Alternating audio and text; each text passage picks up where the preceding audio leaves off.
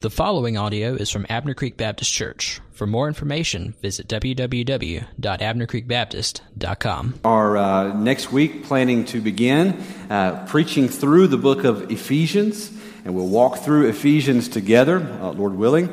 And uh, we're going to look at what God has to say for us there. But in the middle of this, then it gives me an opportunity to preach a couple of standalone sermons and address a couple of issues. And this is one of my favorite times of the year. It's one of my favorites as well as one of my not so favorites. Uh, at this time in the summer, I'm over summer. Anybody else? Like I, am I'm, I'm, I'm over the heat. This morning felt great to be outside and just feel, you know, uh, low 70s and a breeze blowing. Just, that's what, I, if it was that way all year round, I could live with that, right? Uh, and so uh, that part, this part of the, the year is kind of tough for me. But in another sense, you can almost smell fall in the air, right? You can almost feel it in the breeze, and football's coming, right? And so, like, I'm ready. Like, this is a great time of the year. And not only for those things, but it gives us an opportunity as a church, as a faith family, to kind of look inwardly and to say, hey, we're getting ready to start a new year too. We're going to start a new church year.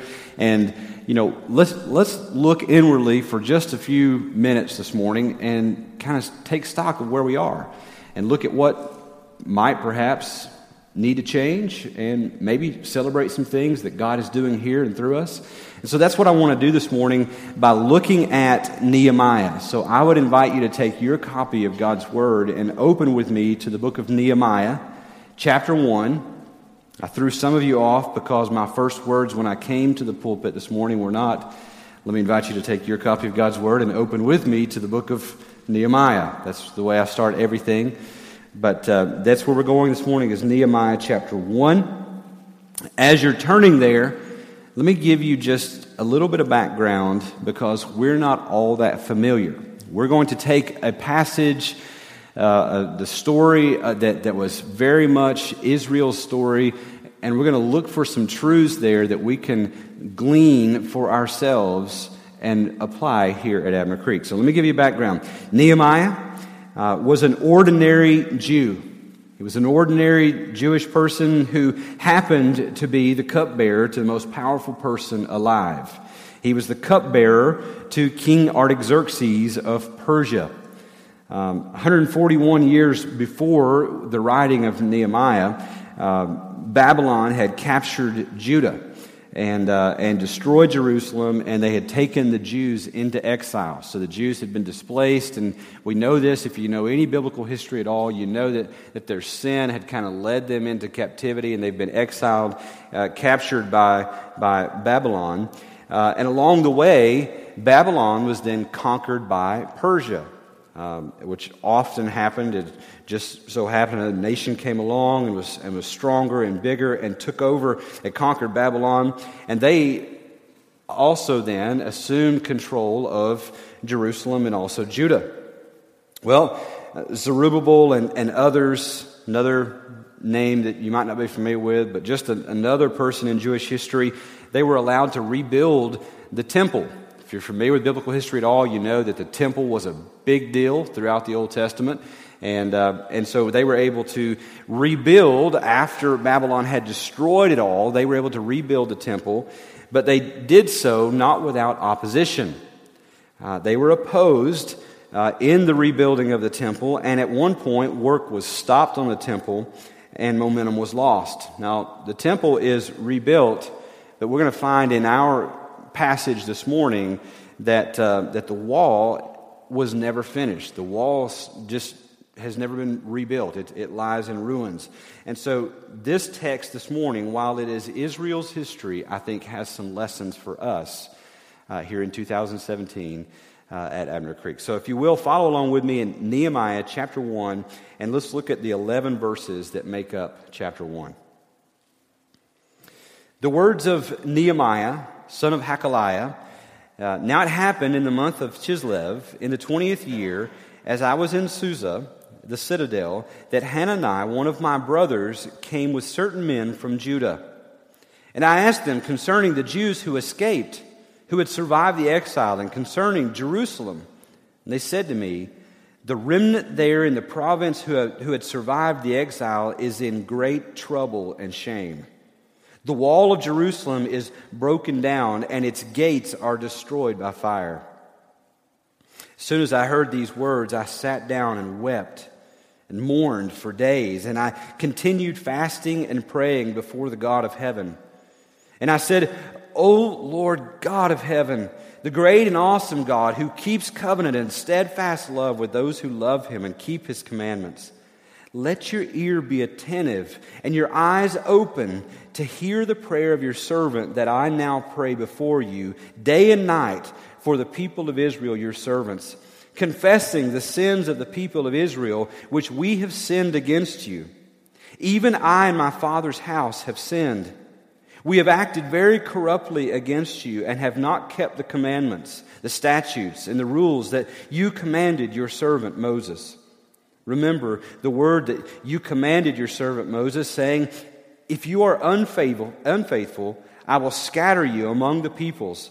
But if you return to me and keep my commandments and do them, Though your outcasts are in the uttermost parts of, the, of heaven, from there I will gather them and bring them to the place that I have chosen to make my name dwell there. They are your servants and your people, whom you have redeemed by your great power and by your strong hand. O Lord, let your ear be attentive to the prayer of your servant and to the prayer of your servants who delight to fear your name and give success to your servant today, and grant him mercy in the sight of this man. Now I was cupbearer to the king.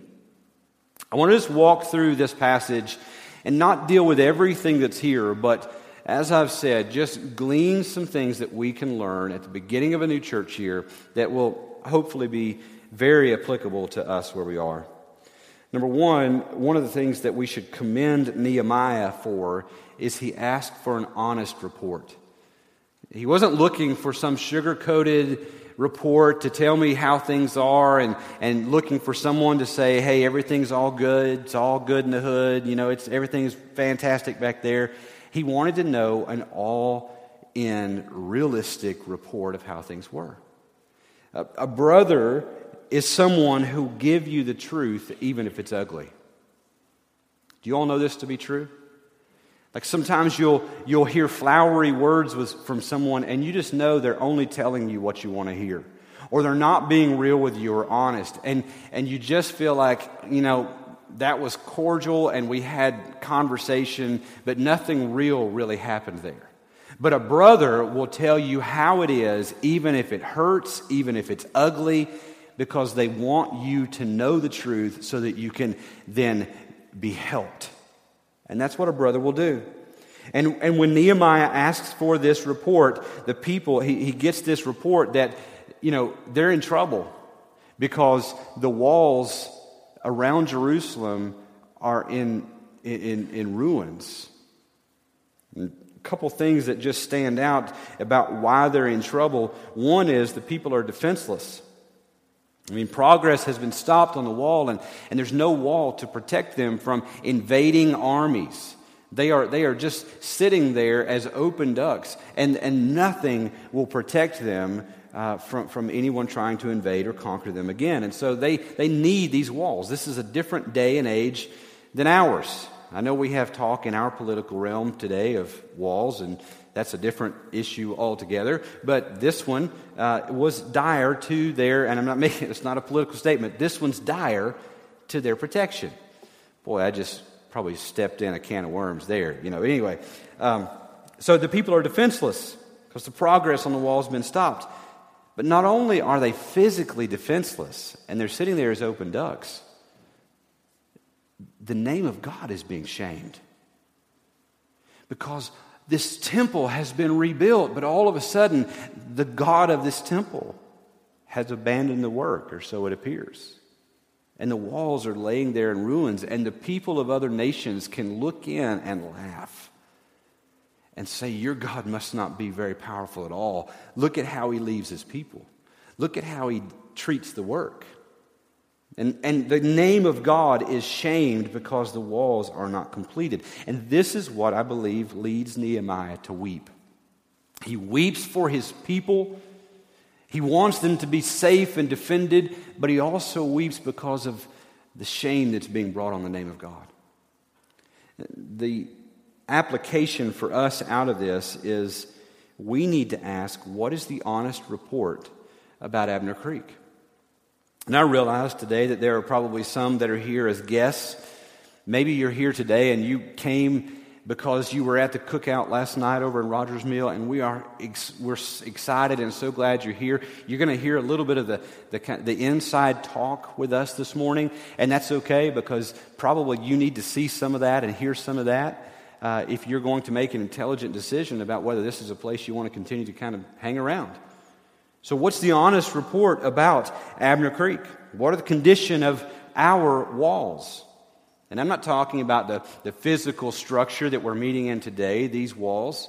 This building is, is now, I think, seven years old. We moved in June of 2010 after we had a fire and it destroyed our other property. And it's hard to believe we've kind of been in this building as long as we have now. But after seven years, sure, there are some nicks in the sheetrock and some things that might need to be repainted and things like that. But that's not what I'm talking about. What are the condition, what, what's the condition of those things that make up who we are? Well, I would say to you, I think the gospel is strong here. I, I, look around and I see the things that we are doing and the things that are that um, that we're, we're we're operating from, and I think the gospel is at the center of a whole lot of what we do. I sat in Sunday school this morning, and and uh, my Sunday school teacher. I'm so thankful for Sunday school teachers and, and the faithful work that they do and how they study and prepare to teach us God's word. I'm thankful for that. And I listened to the response of the participants in that classroom as he, he posed a question and listed those things on the board. And just intelligent, gospel centered, biblical responses to that, that, uh, uh, that question. And that's fantastic. There are so many things that I could point to, not just Sunday school, but life groups, and I see conversations that are going on in hallways uh, among church members that they don't know that I see those things, and I have no idea what they're talking about. They could be talking about upcoming football season, but I don't think they are, based on their posture and and, and, and the, the, the tone and the look on their faces. I think it's deeper than that. And I think it's, I think it's a brother helping a brother, sister helping a sister. Excuse me. Those are good things. Those are fantastic things. But what if we move beyond that and we move beyond the gospel at the center? And I just have to say, time out. I'm fighting a cough. And so you're going to hear me pause a couple times in this. And uh, it's because I don't want to cough in this microphone. Um, you imagine, I mean, it's bad enough you try to cough and you try to mask it strap a microphone to your face and, and, see how that works for you. I mean, eh, you know, take that into to high school, you know, chemistry or whatever, and, and, and you know, do that. That's it's pretty tough. So, tangent. Sorry about that, but they just had to get it out there. Condition of our walls. What about things like the financial giving and the budget? And all of a sudden, people went, "Oh, I didn't realize he was going there." You know, I, I think we have made incredible strides here. I've said to you a couple times lately, I, you know, we don't have any product that we sell here. We, we don't have any source of, of revenue here. We're not sending out invoices for, for services rendered here. We're completely and totally dependent on the generosity of God's people. That as God moves on the heart of his people, the work of God continues to go forward. And, and I think we've made incredible strides here. And I see people, and I, and I know nothing about what anyone gives, but I have watched the numbers over the years, and I have seen how the giving has definitely increased. But I would also say to you, there are still some things that we need to not be so comfortable in and think, well, we've made strides there, and, and we've, we've ended the last couple years, you know, in the black and, we're, and we're, we seem to be good. We don't need to be content and, and, and good there. Instead, we need to realize that there are more things that need to go forward. For instance, let me just give you a, a couple of those, or, or two or three of those. We still owe money on this building. We've been in this building now for seven years, and we have made incredible strides here. And, and that we've seen that level of, of debt come down significantly. But we still have that payment that comes out every month. It's just like your house payment every month or your rent check every month. We still have that. I often think about what could be done in the name of ministry for the glory of God if that payment was gone. I would love for the Lord just to move on, on His people and us see that thing just wiped out and just gone so that we could then concentrate more on doing more in our community and more to the, to the nations for the glory of God. I think there are some things that we need to do as far as ministry expansion, and I won't go into a, to a list of those, but I, I think I, look around as I live throughout the week in our community, in our context, and I think, man, somebody needs to have a presence for the gospel there. And I think, man, why can't it be us? And, and those are the things that honestly sometimes require finances and money. And I'm praying that God would, would pour those things out, not so that, hear me, not so that this pastor can get a new wardrobe or buy a bigger house or have a nicer vehicle or any of those things. I'm praying that God would pour out resources on us like never before so that those could just go through our hands and out into ministries all over our context for His glory, so that people might be saved and our community might be changed because of the gospel here. I think there are some issues with, uh, with staffing that we probably are at a point where we probably need to add some staff at some point um, in some various areas. Uh, I'm not going to name those, but I think we're at a place where we, we've grown to the place where if we don't begin to address some of these issues, we may become stagnant and we may become content and comfortable where we are. And instead of continuing to go forward and to grow for the, for the glory of God and His kingdom, I, I'm just afraid that we, we may be at that point where we need to do that. So, those are just, just a couple things with giving.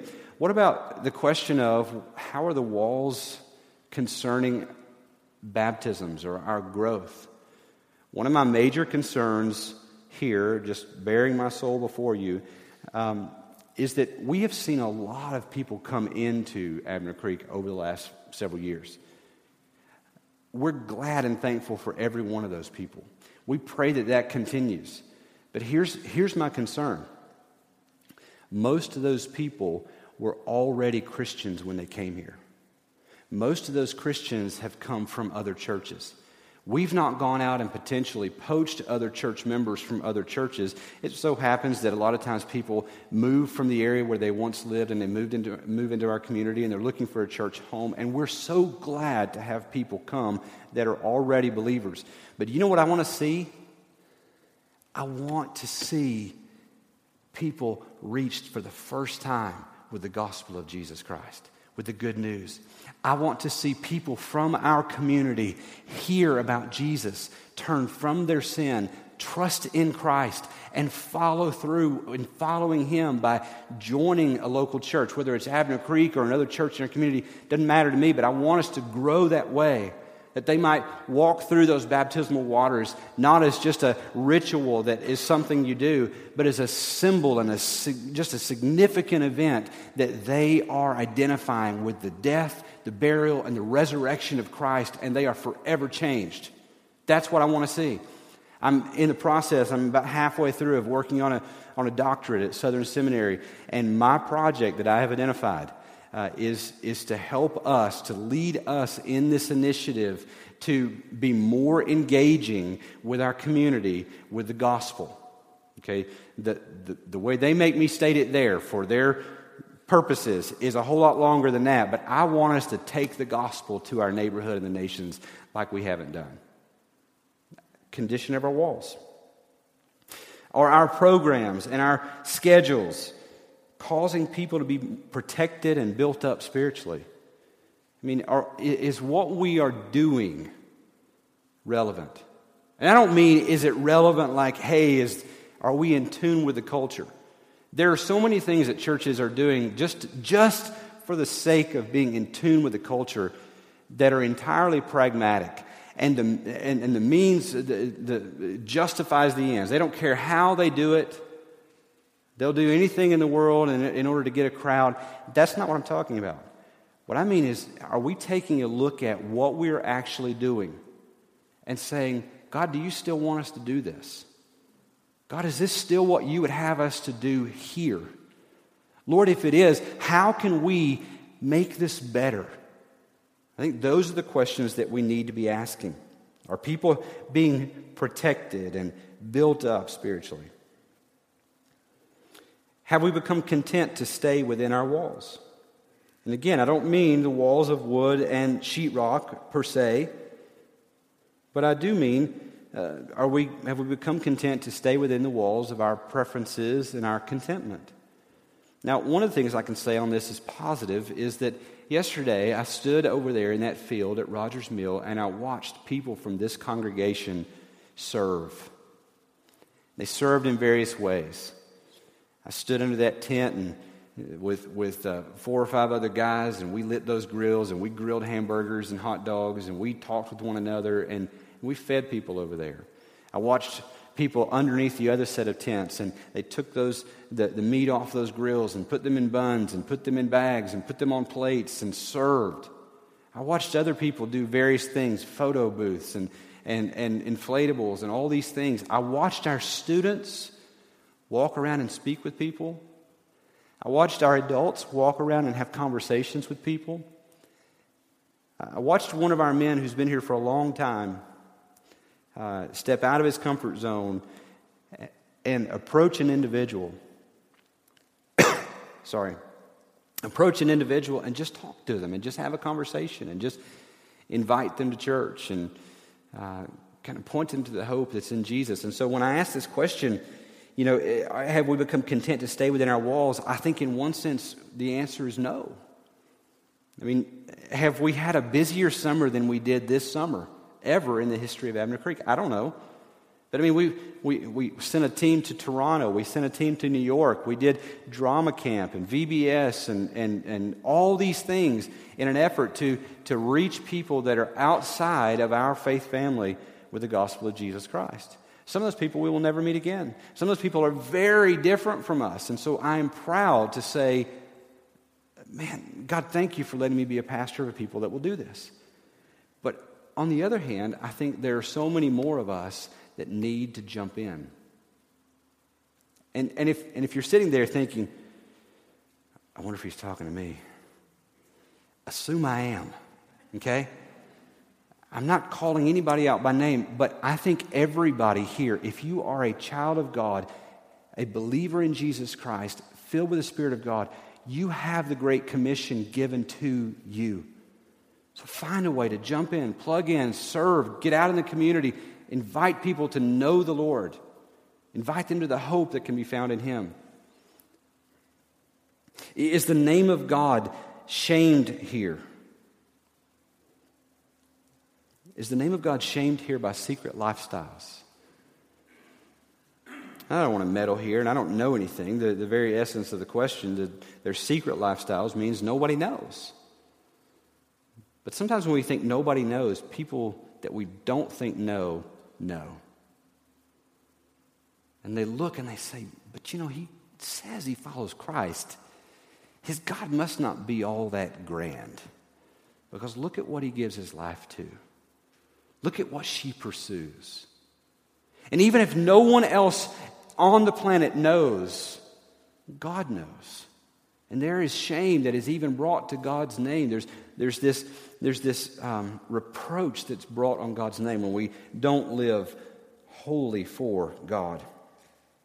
I would say largely, and I don't want to sound a downer there, I think for the large part, I think there's so many things that go on where the people of our community don't look in and say, you know, those, those people from Abner Creek, they're just playing games. Their God must not be that grand. I think the opposite is true a lot of times. I think they look at what we're doing at Abner Creek Academy, and this is not to put any of, of, of uh, the spotlight on ourselves, but they see these things, the way people serve with Good News Club and, and all these different avenues, and say, you know, those people I think believe what they preach.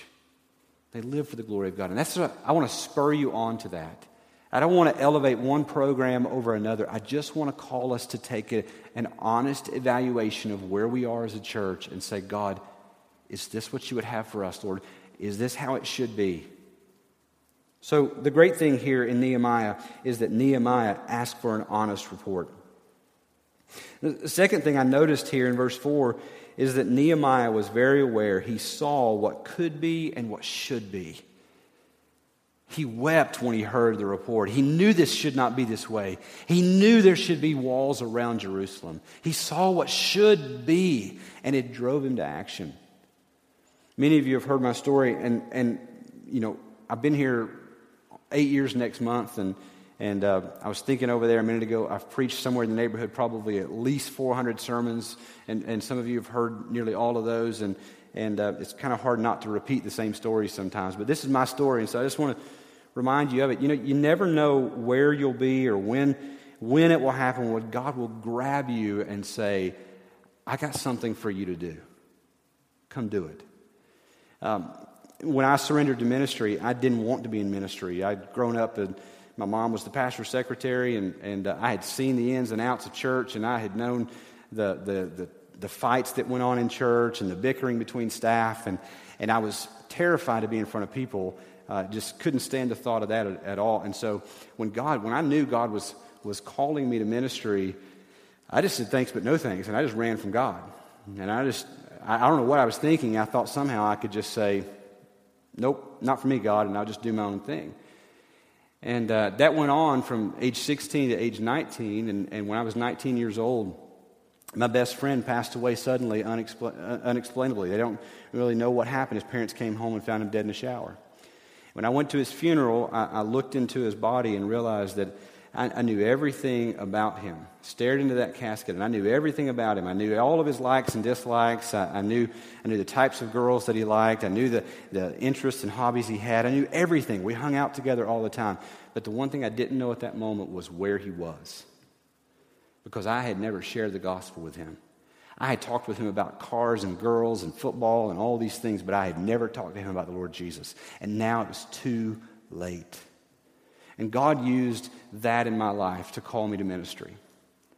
And shortly, I, I went into ministry and, and, went to college, met my wife. We began serving at a church, and uh, we were there less than a year, and a church fight broke out.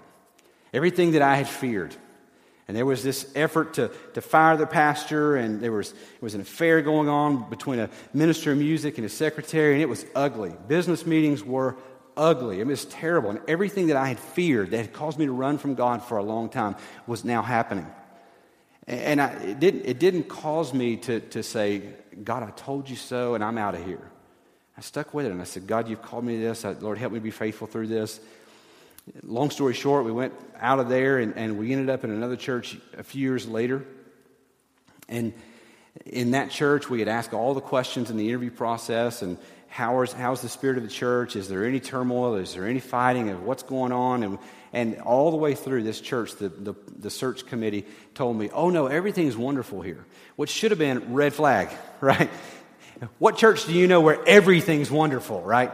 And so we went there, we, we moved to Alabama, and uh, we were there um, just really a matter of weeks before we found out there was a petition that was already circulating to fire the pastor.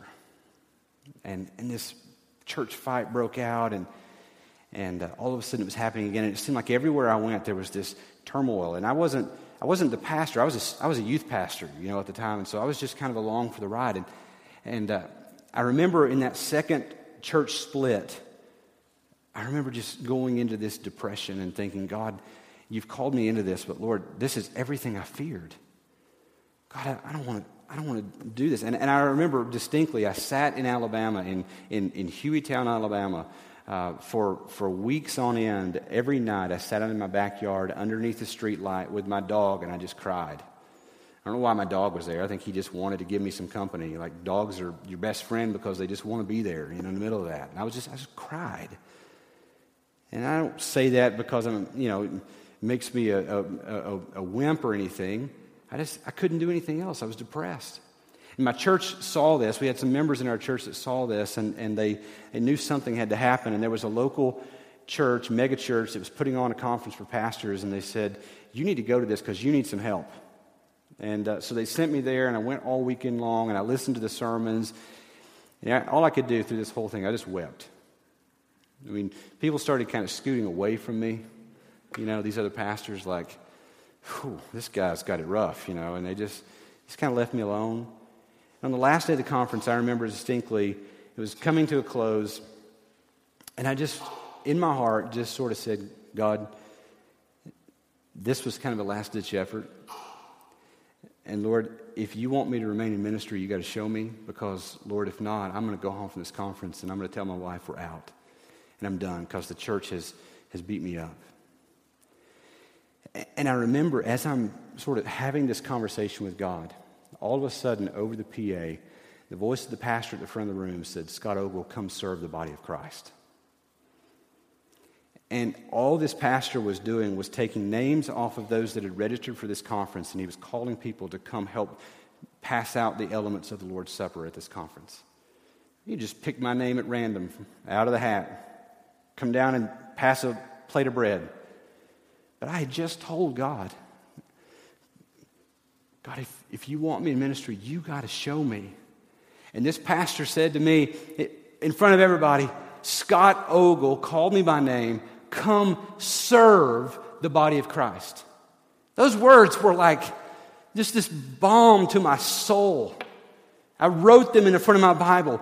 Immediately, those tears of depression and sorrow that I had prayed for months went to tears of joy. And I, I, I went to the front of the room, I almost ran down there, and I grabbed this plate of bread and I went passing it around, and everybody again was going away from this kind because I'm snotting. And here, you want some? And you should, you know, you know, I'm serving the body of Christ, you know. Um, my point in all of that is you never know when God's going to call you and say, This is what I have for you. Come serve me. Uh, when you see things as they could be and they should be, we should be attentive and say, God, where would you use me? I look around at our community and I see a, all around us people moving in. I've lost count of the number of neighborhoods that are being built within just a few miles of here. There are people that are moving into our area from all over the world. They're coming to us right here in the middle of Greenville, Spartanburg, Woodruff, Duncan, Lyman, Greer, right here. They're coming. And we need to be ready and say, God, there are people that you are delivering to us, and we know how it should be. Revelation tells us that in the end, there will be people from every tribe and nation and tongue that will gather around your throne and worship you. Lord, we pray, would you cause them to be some that are moving here? And Lord, would you use us to do that? Lord, would you, would you say to us, Abner Creek, come serve the body of Christ? And let us go to, the, to our neighborhoods and, and to the nations to reach them with the gospel, to disciple them, to, to labor to save marriages and families, to, to help them discover God's design and the purpose for their lives. That's how it should be. I pray that we would see it. Nehemiah also in verses 5 and 6 teaches us that for this task, we can't do this on our own. One of the greatest things that, that Nehemiah did was immediately turn to the Lord. And he showed us that we must depend totally on God for the task. Verses 5 and 6 there, he starts out and he says, Oh Lord, God of heaven. And he turns right there and takes this posture of worship. He, I mean, he immediately, he doesn't, he, he doesn't just weep there. Instead, he turns to the Lord and he says, Lord, you got to do this. Lord, this is how it should be, but it's not. And Lord, would you do it? And he begins to ask. And, and I think that's where we need to be. Let me just remind you that one of the reasons why we gather the way we do every single week is, is to show this dependence on God. Is that we come through another week and we start this week off and we say, God, you're going to send me out into the world again. You're going to send me to work, to provide for my family, to take care of my kids, to, to, to love my neighbor, all these things. Lord, would you do it through me? We come together corporately and we say, God, we, you've positioned us here. Lord, would you do it through us? Lord, would you cause us, Lord, to, to be what you would have us to be right here? We need you desperately. This kind of worship goes beyond a weekly gathering. Nehemiah said there, he, he used those words, those who love him and keep his commandments. This worship is not simply something that happens on the weekend when we gather together. It's this posture that we have all through the week. That we love him and we keep his commandments. It shows up in our daily living. That even in our daily living, we show we are dependent on him. Nehemiah admitted where they had sinned, where he had sinned and where they had sinned. And, and I'm afraid, let me just speak frankly with you as if I haven't already this morning. I'm afraid that today's Christian has lost the seriousness of sin. That, that we have come to see sin as just something that sort of got us in this mess and, and you know, and, and, and we probably should be a little more serious than we are, but we're not really. And we learn to tolerate it. Our culture pushes sin on us like it's candy. Like it, should be something that we should just consume and it's just normal and just get over it. Many of you could think back to the times when you were growing up and you, you think about how the culture has changed and how much more okay with sin the culture has become. That's, that's not by accident. We have an enemy that would love to lull us into sleep when it comes to sin and cause us to treat it casually. But God says, Be holy, for I am holy. God calls us to treat sin seriously, to repent.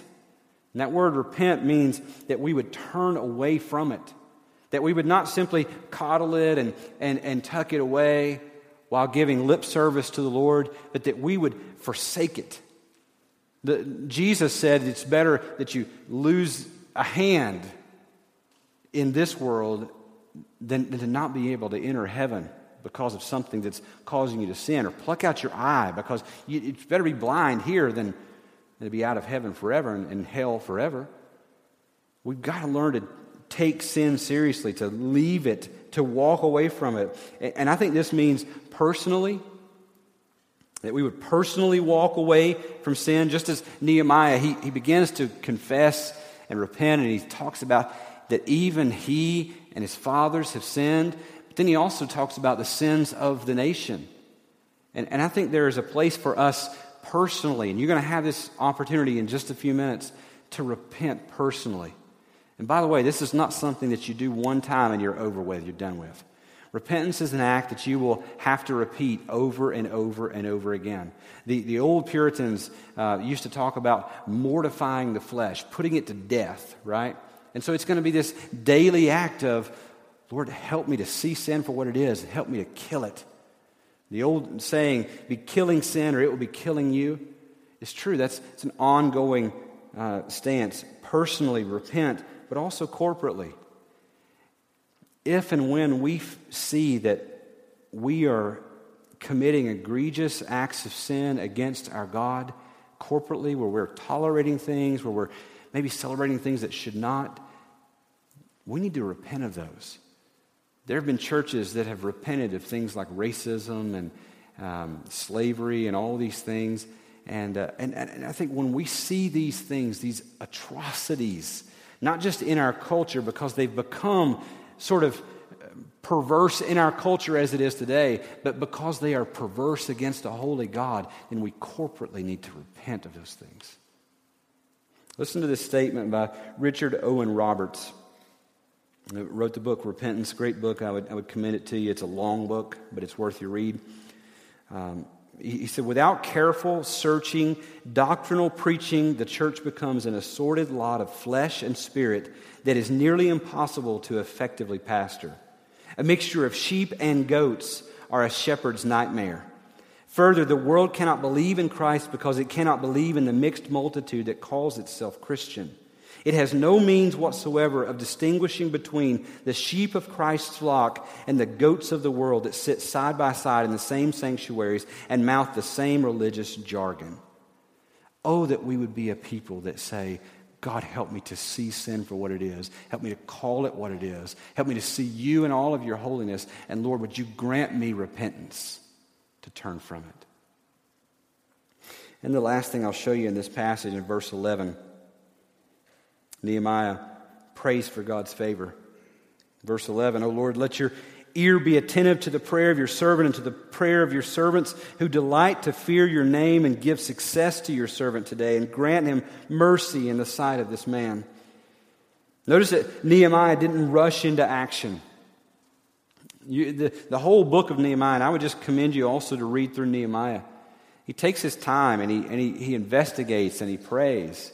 He doesn't just jump into action. He prayed for months for the right plan, the right opportunity, and the right timing before he ever made a move. Warren Wiersbe, in, in, his commentary on the book of Nehemiah, said, While Nehemiah was praying, his burden for Jerusalem became greater, and his vision of what needed to be done became clearer. Real prayer keeps your heart and your head in balance so your burden doesn't make you impatient to run ahead of the Lord and ruin everything. As we pray, God tells us what to do, when to do it, and how to do it. There are some things we don't have to pray about. We're called to the Great Commission. We're called to love our neighbor. We're called to repent of our sin. We're called to trust in Christ. We're called to pray. There's so many things we don't have to pray about. But when it comes to the specific actions that God will lead us to, let us pray. Number one, to depend on Him, but to pray that God would lead us into the right steps of action, the right plans, the right timing. You know, the old expression um, um, with, uh, with firing lines, firing squads is ready, aim, fire, right? Too many people, because of wanting to be relevant in their culture or wanting to be successful in church growth or whatever, have distorted that phrase. And instead of ready, aim, fire, their expression is ready, fire, aim. And what we don't want to do is to get ahead of God. We want to say, Lord, we believe you're making us ready. Lord, would you aim us? at what you would have us to be the target. And then, Lord, when the time is right, would you give us the faith to pull the trigger on your gospel? I love you. I love you as your pastor. I love you as your friend. I've been here long enough now that you've seen my kids grow up. I've seen your kids grow up. I love you, and I have developed a relationship and a rapport with you that today I believe I can call you us to repent, to turn, and going into a brand new church year to depend on God like never before, to exercise bold faith so that God's name might be made great in our neighborhood and the nations. Amen? Let's pray together.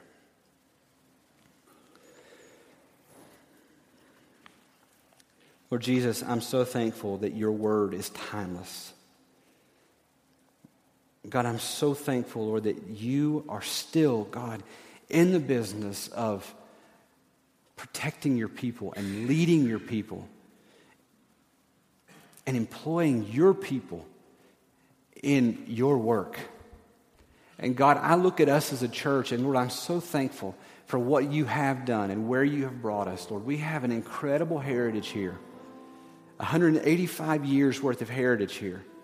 Lord, that is rare. Lord, we've almost been around for two centuries. God, I'm so thankful for that. That doesn't happen by accident, Lord. Your providence has sustained us. God, we are mindful this morning that if we're going to see any future at all, Lord, it will be because not only have you sustained us in the past, but you will sustain us going forward and you will propel us into your future. God, I pray that. Lord, would you show us where to go and what to do and when and how much to give. And Lord, just all those things, Lord, would you work on an individual level and the members that make up this church? And Lord, on a corporate level, would you lead us? God, I pray that where we have sinned and where we are sinning currently, where we are tolerating sin, ignoring your commands, Lord, would you grant us repentance and lead us away from those? God, would you forgive us? Lord, help us to depend on you, to not simply worship you one day a week, but Lord, that we might live lives of worship. Lord, that when an outside community looks in toward your people here in this location. Lord, that they might not see this broken down structure and make judgment calls about you. But God, that we might live in such a way that we live worthy of the calling. And God, that as a result, Lord, they might glorify you. Lord, I'm thinking of multiple verses right now that tell us to let our light shine before men so that they might see our good works and glorify you in heaven. Lord, I, I pray, God, that you would do that through us. Lord, use this time, God. Change us, I pray, in Jesus' name. Amen. I mentioned that you were going to have an opportunity to, um, to pray this morning and to repent. Here's what I want to just extend a response to you, potential, possible response for you, is maybe to use this time as Ethan plays and, and we respond in song, is maybe you don't sing at all. Maybe instead you use this time, this opportunity, as a believer, as a Christ follower, to repent, to take seriously the sin that you are coddling, and to lay it down and turn away from it. Maybe you use this time not only to pray prayers of repentance, but you use this time to pray prayers of dependence. That you might, you might say to God, God, in my life, Lord, I want to depend on you to do through me what only you can do. Lord, as a congregation, as a church, Lord, your people here, maybe pray for God's work here and say, God, we want to depend on you. We want to know where you would have us to go. We want the faith to be able to go there. Whatever, however the Lord leads you to pray, that's what I'm asking you to. Some of you may want to, I'm not, I'm not going to force you into groups, but you may want to gather with some people right around you and just pray those prayers of repentance and dependence. Some of you may want to come as individuals and kneel across the front, pray those prayers of repentance and dependence. There will be people in the prayer room that are out these doors to my right and your left. They would love to pray with you prayers of repentance and dependence. I'll be here on the front row. If you would like to speak with me and have me pray with you, I'll be glad to talk with you and pray with you those prayers of repentance and dependence on God. That's the, that's the invitation. That doesn't mean that's all you can do in the invitation. Maybe the Lord has spoken to you in some other way and called you to some action, then by all means, follow through. But as a church, as your pastor, I'm calling us to pray this morning these prayers of repentance and dependence on the Lord. As the Lord leads, you respond. Let's worship Him. This time of teaching is brought to you by Abner Creek Baptist Church. For more information, visit www.abnercreekbaptist.com.